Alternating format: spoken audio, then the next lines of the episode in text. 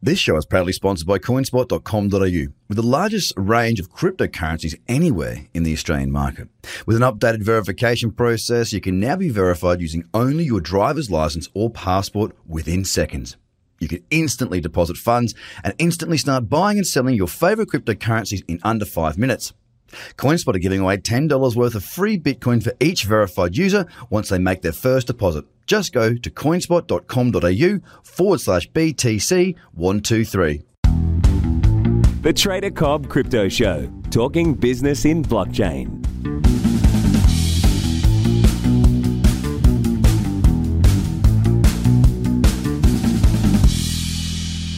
Ladies and gentlemen, welcome to the Trader Cobb Crypto podcast, where I have with me some um, Breaking Bank royalty. And we're going to get into exactly what I mean by that in just a minute. But it's Brett King.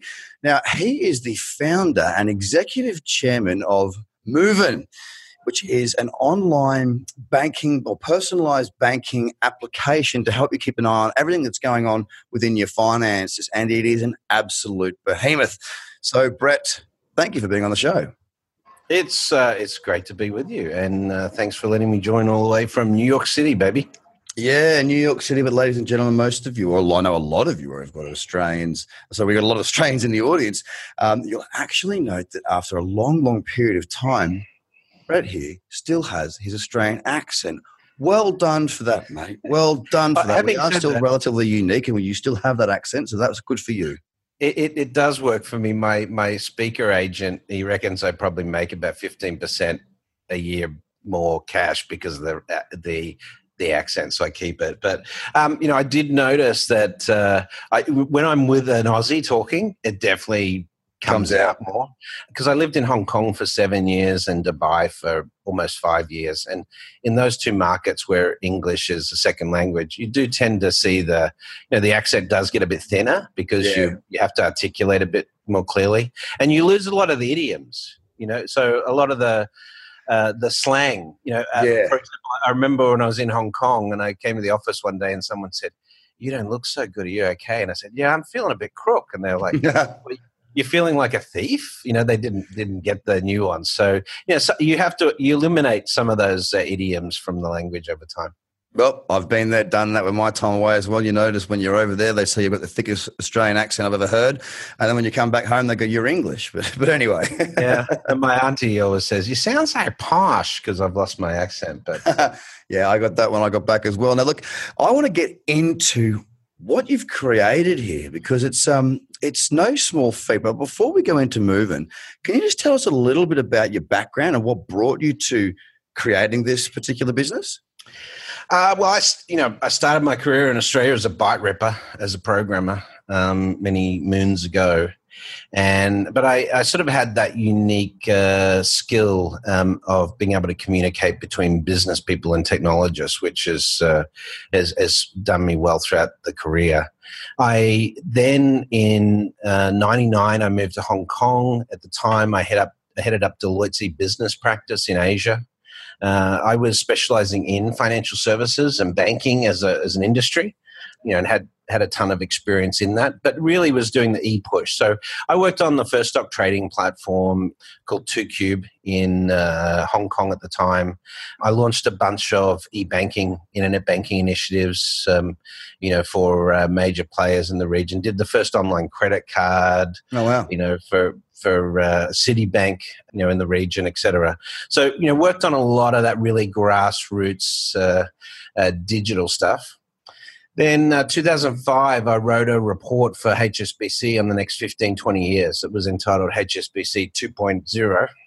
And that ended up becoming sort of the uh, the skeleton of what became the first book, Bank 2.0, um, which you're, you know, um, I've got some artwork up on the wall for. That was my first book, and it went off and, and did well. And then um, as I was on the book tour, doing the book signing for Bank Two, I was actually in LA at a, a networking breakfast held by this uh, radio personality, media guy out there called Ken Rutkowski. And uh, I, I, was doing the book signing, and people were asking me about what does a bank account of the future look like. And I was describing it, and there was a guy there from a venture capital organization, Clearstone Ventures, his name William Quigley. And he was like, Yeah, but banks aren't going to do this. So who's going to do it? And you know, literally two hours after that networking session, I went home and registered the domain for Moven Bank. Um, well, it's interesting how these things come foundation. about. They, they hit you in the face sometimes, and uh, sometimes you don't realize what you're about to sort of embark on, do you? They just sort of exactly. Just, so yeah, you so, were on bank turn. When, when, was that? When was it that you? I know so you. I, I finished writing Bank 2.0 on Christmas Day 2009. 2009. Was, wow. so I'd just come back from Dubai. I was spending some time between Australia and Hong Kong at the time before I moved to the US in 2010. The book actually came out in April 2010. And I just did my sixth book, um, Bank 4.0, which was obviously you know one of the sequels to Bank 2, and that came out in December in the US, a bit earlier in, in, in sort of the rest of the world. And then 2015, you know, the most successful book I've done previously was actually sort of a full futurist book called Augmented Life in the Smart Lane. So that Augmented was Augmented uh, Life in the Smart Lane. Yeah. Um, so Augmented was the title. Yeah, then you're 1.0, 2.0, 3.0. Exactly. I mean, let's be honest. Yeah. You got, you but that's that's been the creative on that one. You got some help on that title, didn't you? Yeah, that's the bread and butter, though. Um, oh, excellent. Well, look, one thing I want to ask you, we're going to get into that futurist stuff because I'm really, I'm really interested in it. I really, really am. I want to know how you sort of title yourself as being a futurist and what it means and how you do it. But before we do that, I mean, with that, with Moven, you, you have really been, oh, I'm going to do it making moves. I was going to say moving, but I couldn't. I wasn't going to go that bad. I do have two kids, so I am allowed to make bad dad jokes. But that would have just been next. You, you could have done the uh, themes, you know, the song out of, uh, you know, what is it? Oh, you can't forget now. You, you like to move and move. Oh, I was going to. that was was on the tip of my tongue. My kids love that song. but you've been busy, and you've got. I mean, how many users have you got across the app now? So we got uh, in in the US where we operate as a bank, um, direct to consumer with our own debit card and so forth. You know, we we have a quarter of a million you know, app users there. Some of them have debit cards. Some of them use it for aggregation, sort of like a PFM type tool. The behavior sort of differs. Some use it as their only bank account then uh, we have licensed our technology to other banks around the world. So Westpac in New Zealand, TD Canada, um, Yandex Money, which is sort of PayPal in Russia, BCA, Bank Central Asia in Indonesia, etc. Um, and so we're rolling out right now. We're in seven geographies. Uh, we're rolling out um, you know, to about 70 million users right now um, in those different geographies. So and we've got two new geographies coming online over the next uh, you know 60 to 90 days. That's absolutely insane. And I mean, did you find that traction with with the uh, with the app and the bank and, and, and the whole business? Did, did you find it was um, instantly successful? I mean, you do hear these stories, but most of the time in startup land, it's usually you know more often than not, you're just about to fall over before you actually get up. Um, you know, did you find instant success, or did it take some time? No, definitely. Look, definitely took time. Um, you know, when we launched, we were only the second sort of challenger bank in the world at the time when we launched, and um, raising money for Ooh, yeah. a challenger bank in those days was tough because you know you, you go out to Silicon Valley and they'd say, "Yeah, we're looking for the Facebook of banking, and we want to really see something that's going to have a billion users." And we're like, "Do you guys understand um, a about regulation in the financial services industry. You need a banking license. Oh, no, no, we don't think, you know. So they, they didn't get that. So they, they, they were sort of looking for that sort of scalability. Um, and the, the guys that would have invested in banks, you know, they weren't, they didn't really see the fintech opportunity. So it was a little early. Um, but we, you know, we did a bunch of firsts. You know, we were the first uh, app to uh, allow to sign up for a bank account in an app. We were the first uh, app uh, to introduce a contactless uh, capability. This was prior to Apple Pay and Samsung Pay. We we actually issued people with contactless stickers they could put on the back of their smartphone and stuff. So, you know, we we broke some ground. But um, I can tell you, um, leading up to the Series A, and uh, you know, I, I, I know you know the the sort of whole team took uh, you know we we paused our salaries for a few weeks before the cash came into the bank, and then um, when we did we did a commercial deal with TD in 20, on Christmas Day 2016. We actually received the the cash or the day after. Um, and, you know, huge support from them. They've been a really strategic partner for us. But I think we, you know, our our monthly burn at the time was um, about 600k a, a month, and uh, I think we had sixteen thousand left in the bank account when the the first tranche of twelve million bucks hit from TD. So, and oh. that was and that was with a bridge bridge some bridge financing financing we had in place as well. So, you know, look, um, anyone who tells you that uh, startup life, entrepreneurial life, is easier, um, you know, it, look, is lying yeah, you know, and it's those moments where I guess it's make or break. You know, I, you hear stories from Richard Branson and Elon Musk uh, telling similar stories about uh, you know the business uh, moments away from imminent failure, and then suddenly cash coming in. And so I certainly uh, can identify with that. Well, um, you know what? It, it's it's great to hear because it, it's it's really good to hear those stories from a point for which, you know, being an entrepreneur and having startup or a startup or startups it is really tough. And I mean, they've really glamorized it a lot these days. Um, you know, no one talks about failure. Glamorize the failure, though. That, right? That's what I mean. No one talks about failure. They always talk about the success, but it's the failure that leads to the success. And if mm. you don't fail, and you don't like, you know, if you're not on death's door, sometimes that's where your most brilliant ideas come from, or or something drops in that you think, oh, I've, you know, someone's been telling me that, but now I can totally see how that makes sense, and you can pivot. And that's another very sexy word in startup land too, isn't it? Pivot. Everyone yeah. wants. Well, we did. We pivoted. I mean, the the uh, licensing of our tech to other banks was a pivot.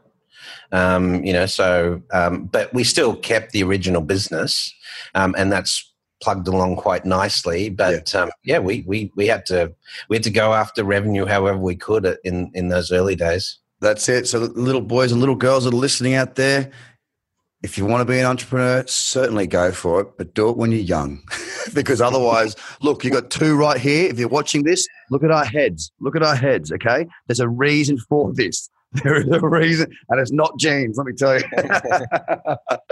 oh, cool. Okay, look, so you've um you're also a futurist, which we'll touch on in a second. One thing I've also found fascinating as far as breaking ground goes is that you are the first ever fintech podcast called Breaking Banks. Right, you back in 2013, you you were way ahead. So I can totally vouch for you being a futurist because there wasn't a lot of people that were sort of seeing uh, the the audio space developing in the way that it has done at that time.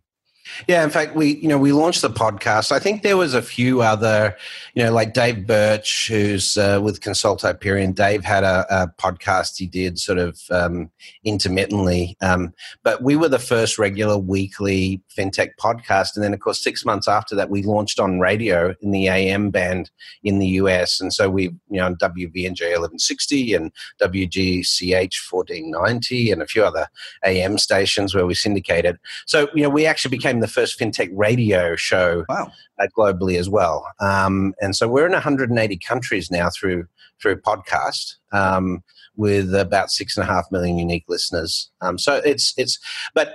Uh, you know, uh, even that, um, you know, when when Moven started to kick off, um, I'd been writing blogs every week, and I just started running out of time. So my idea with the podcast was actually I could just do an hour a week on the microphone. It will save me time.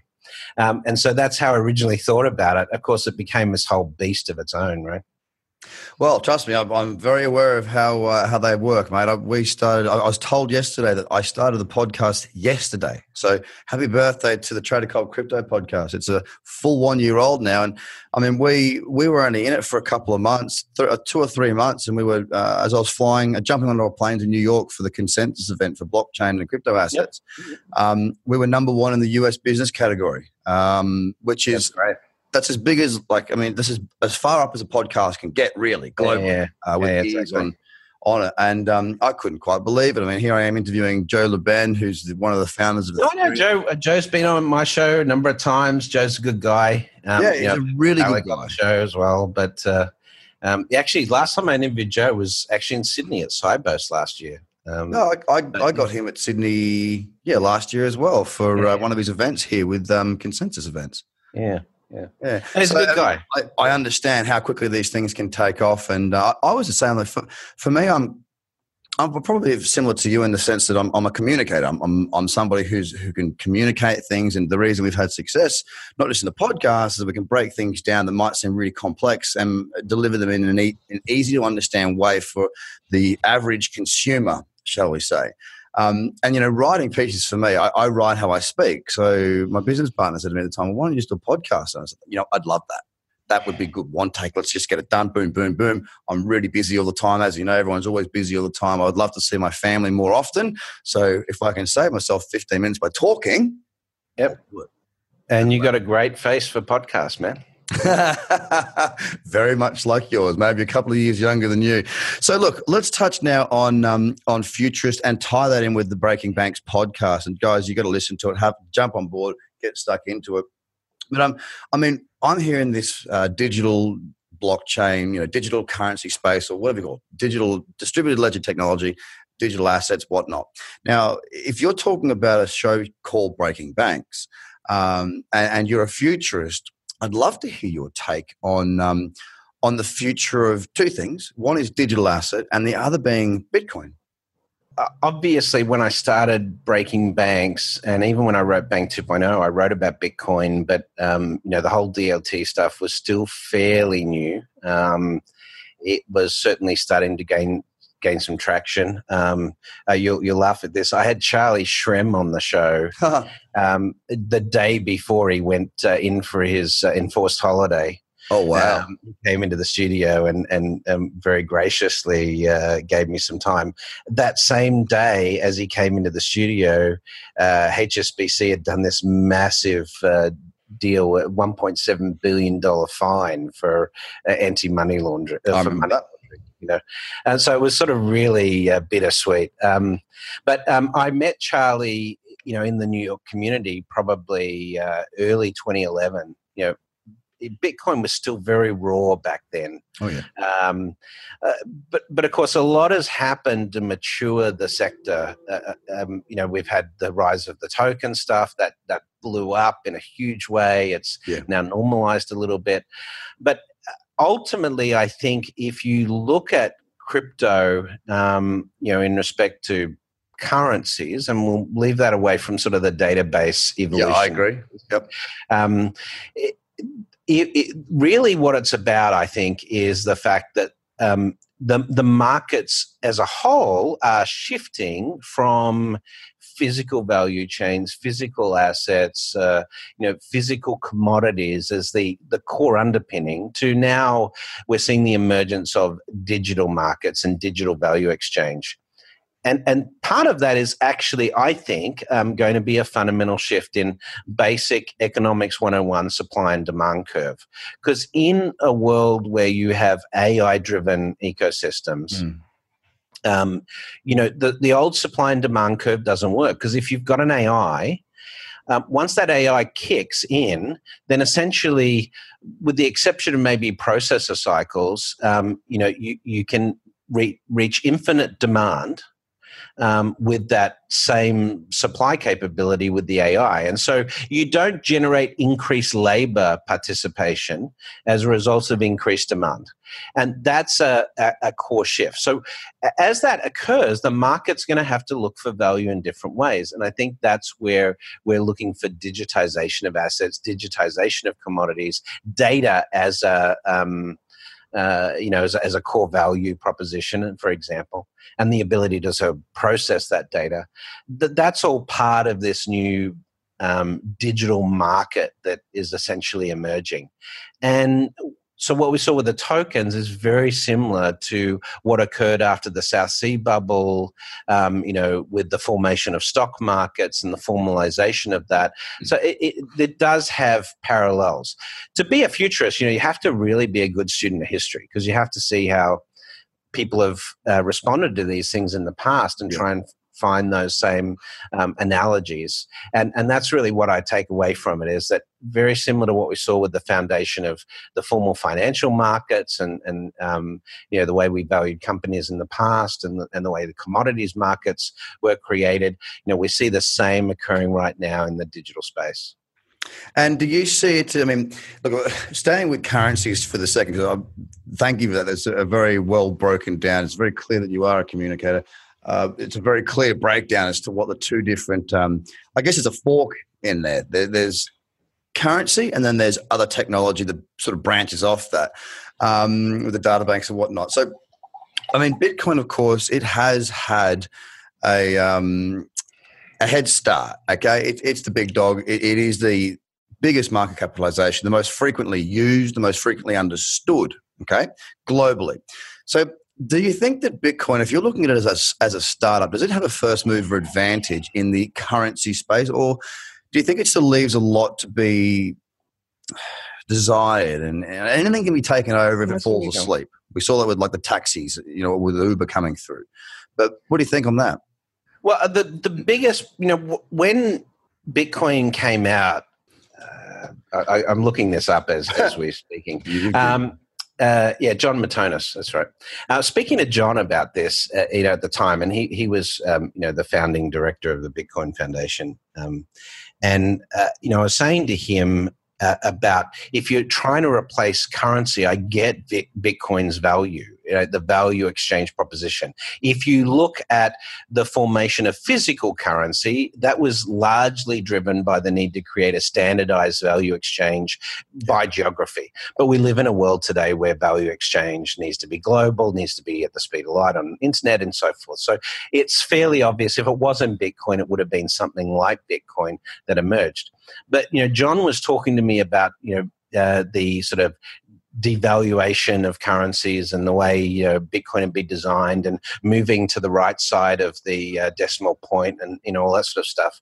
Um, but the the problem with Bitcoin from a design perspective was that uh, people kept talking about the million dollar Bitcoin and that produced speculation. Yeah. And so it then turned into a digital asset instead of a currency because people were holding the money instead of using it. So it was acting more like gold than it was a US dollar. Um, and so that, I think, is a design flaw. Um, now, you might have a stage where you get to some sort of normalization in terms of value, where then people say, well, we could use Bitcoin as a currency again. Um, and I think that, you know, I, I would love to see that happen. But probably what happens next is that you know um, bitcoin 2.0 whatever that's going to be and i don't think it's ethereum um, but um, uh, and and uh, you know i i think what's happening at eos is interesting things like that but if you were going to start again from scratch using the lessons we've learned from bitcoin you would really focus on utility you would say how do you get a cryptocurrency that you know where you can maximize utility where people want to spend it where people want to uh, use it as this underpinning of transactional activity? So um, any plans to have a Moven token? Uh, no we looked at it um, but uh, in being a um, you know quote unquote bank in um, a you know the US regulated market, just even um, you know custody is sort of still got a question mark over yeah. it um, and so um, yeah we we sort of we, we are interested in it um, we did look definitely at a token but for us to really build a utility token into Moven, given that we're dealing with financial transactions, was was a, a bit tougher than a non-related industry. Uh, my favorite token is actually probably um, uh, the Sun Exchange. I don't know if you you heard of them, but they run a solar business. Um, they, you know, for every uh, kilowatt of energy they produce on the solar panels, they produce a uh, a, uh, a token. I think that's a great example of a, uh, a utility based token that, yeah. that is, you know is, is with really clearly defined value that doesn't confl- conflate it with you know like a, a securities uh, mechanism, right? Yeah, there's been a, really big rise in that uh, in that sector in the uh, in the energy sector, renewables. Uh, obviously, you know we do have an energy issue definitely here in Australia. Just you know, it's basically price gouging. It's a monopoly. It's disgusting. Um, they know it's going to end, so they're making as much money as they possibly can, as fast as they possibly can, and they're going screw you all. Uh, we'll do what we want um, because you know the gravy train is starting to come into the station, I think, as we do see the world sort of learning um, to be a little bit less stupid. I mean, I, I, love David Attenborough's pieces. I have my kids watch him all the time. And at the end of his, um, the ocean one, I can't remember what it was called, Blue Planet, I think it was called. Mm. He said, Never have we been at a time where we've had so much information uh, about the climate, knowing that we're affecting it, and never have we been at the time where we're in the position to actually make changes and uh, it's up to us to make those changes. And I, I, I, I, get goosebumps when I watch him say that, sitting there next to my daughter, thinking, "You're the generation that you, know, you and us, and yeah. it's us. If we can't contain this and fix this, it's all over for you know your kids. It's going to continually get worse." But and we are coal is, but coal is good for humanity. No, no, I'm just joking. Um, just forgetting us where we are no, no, no, no, no, no, Look, ultimately, right now you have this again, the digital asset thing. Mm. Um, you know, solar is much better place to um, be considered a digital asset, right? Um, okay, you've got to work out storage problems and so forth, yeah. but um, the reality is, solar is already the cheapest form of energy production, um, you know, available in the world. You know, it's it's cheaper than all of the fossil fuels, natural gas, coal, unsubsidized solar. In ten years, it's going to be one tenth of the price, if not lower, than the cost of coal-based electricity. So, how can an economy based on coal compete? It, it cannot. No, it you know? And so, you know, and and the you know, Australia is the perfect Oh, it's the perfect economy for solar. A, there's energy issues there. Um, you know, it, you, you, I mean, you, you're paying what 26 to 32 cents a kilowatt yep. hour for, yep. for energy in Australia. Yep. I mean, we're, we're seeing contracts written at one and a half cents right now for solar uh, generation. I mean, it's already one twentieth of the price. Yeah. Um, you've got solar silica, so you could do solar produ- solar cell productions there. Um, you know, it really, it, there's no excuse. There's no. there's no excuse. Poor leadership. Uh, going down that that path.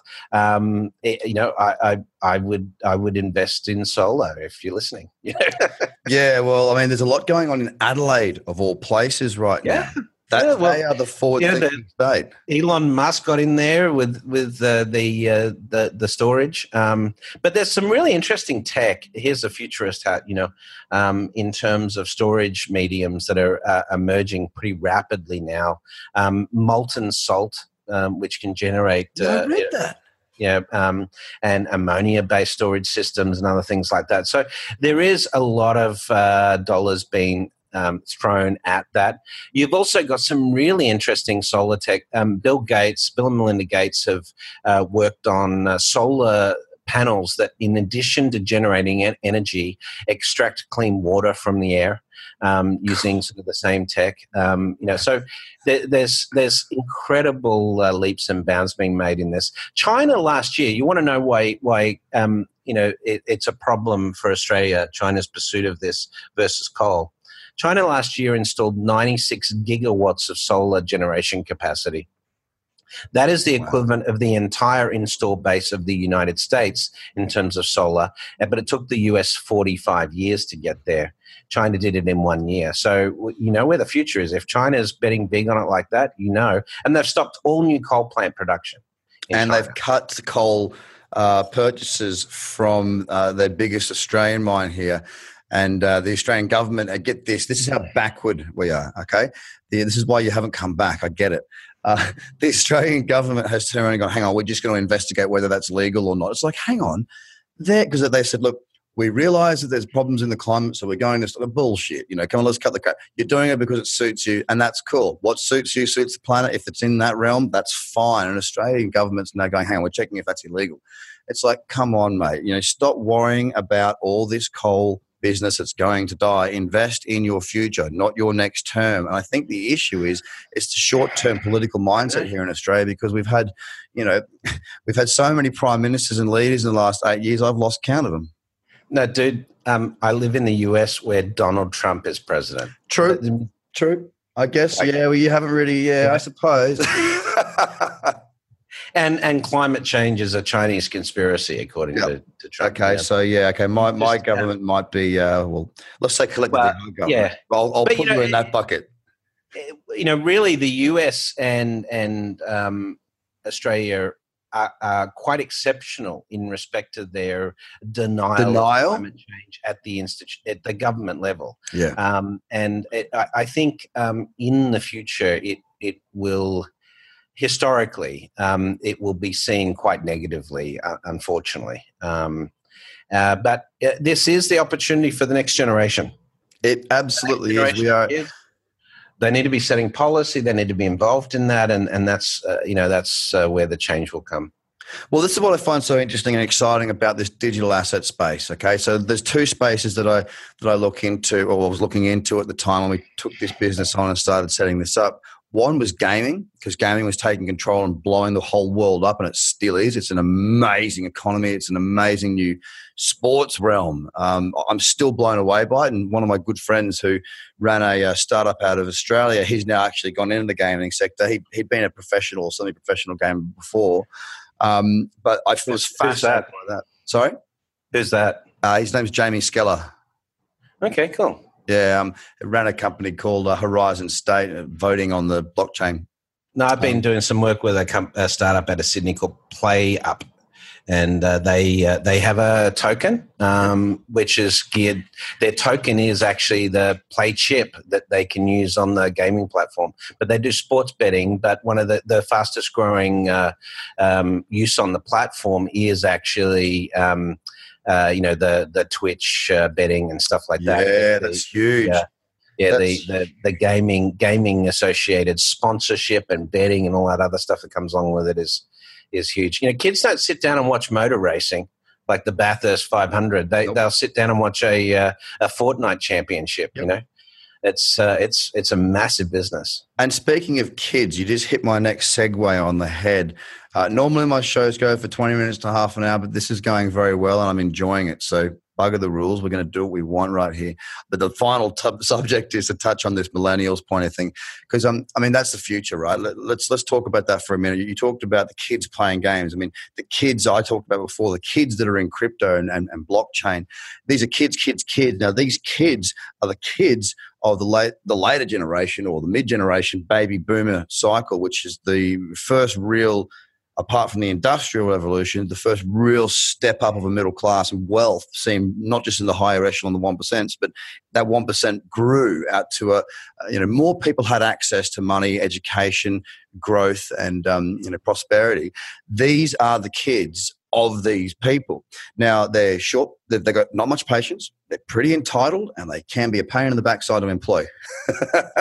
but let me tell you one thing: they are the biggest uh, voting demographic moving forward right now. They're smart, they're powerful, they know how to use technology because they've had it in their hands since they were bloody born. So, yeah. investing and being in business with this demographic seems to make perfect sense. And you've got gaming, blockchain, and cryptocurrency. Is that something that you sort of touch on as well?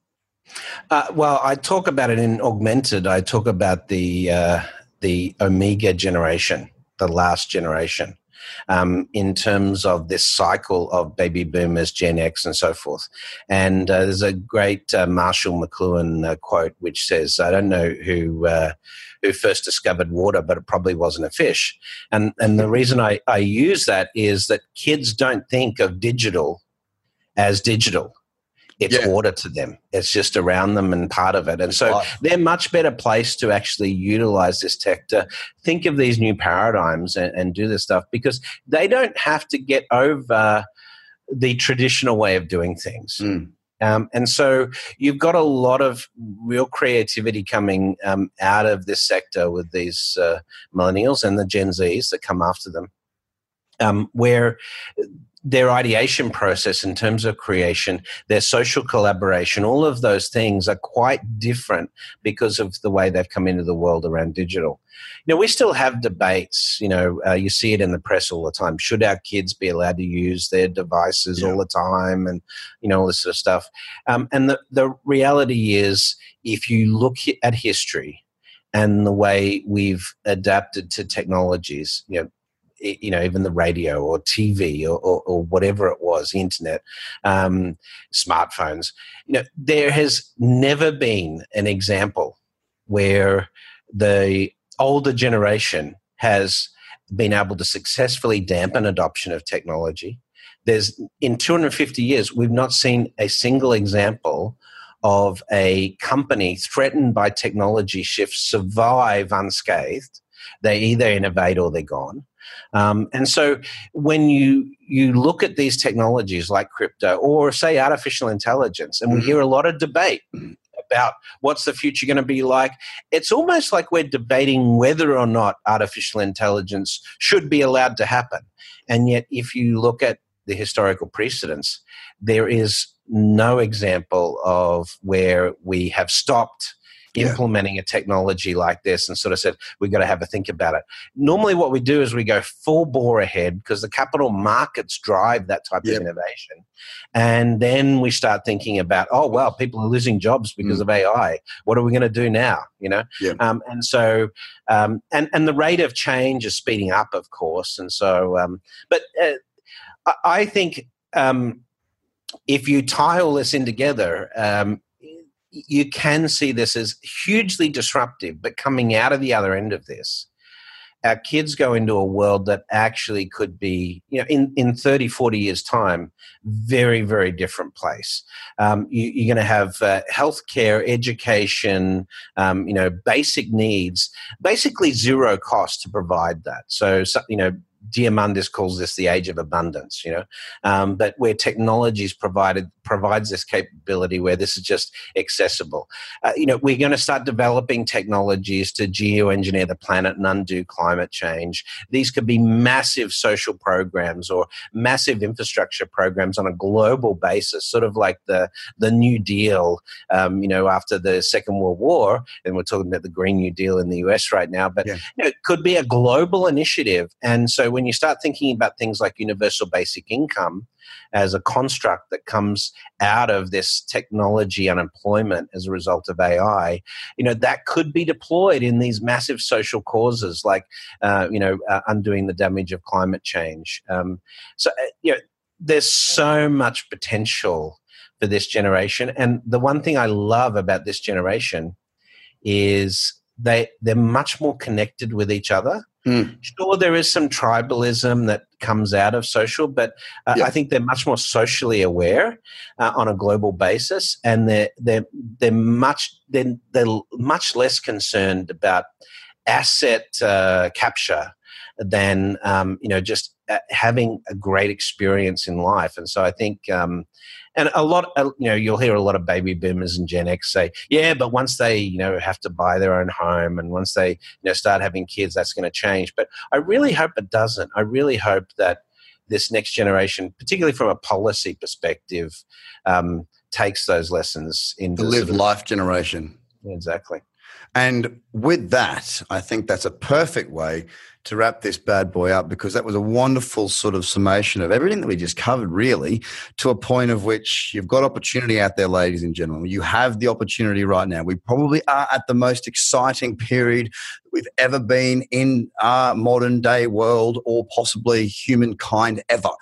Never has there been more opportunity. You can start a business from the home, from your home on a laptop.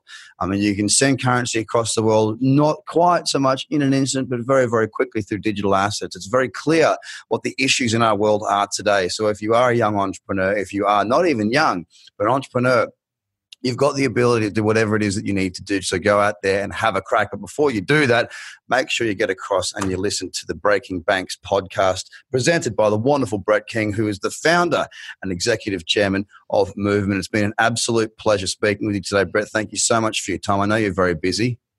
Uh, look, it's it's my pleasure, and thanks for the opportunity. And um, yeah, see you later, mate.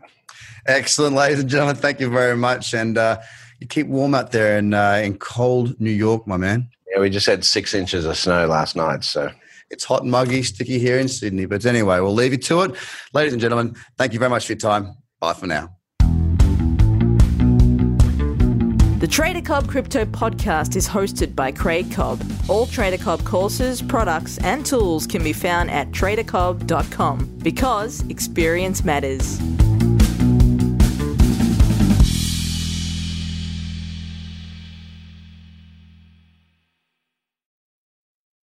This show is proudly sponsored by coinspot.com.au, with the largest range of cryptocurrencies anywhere in the Australian market.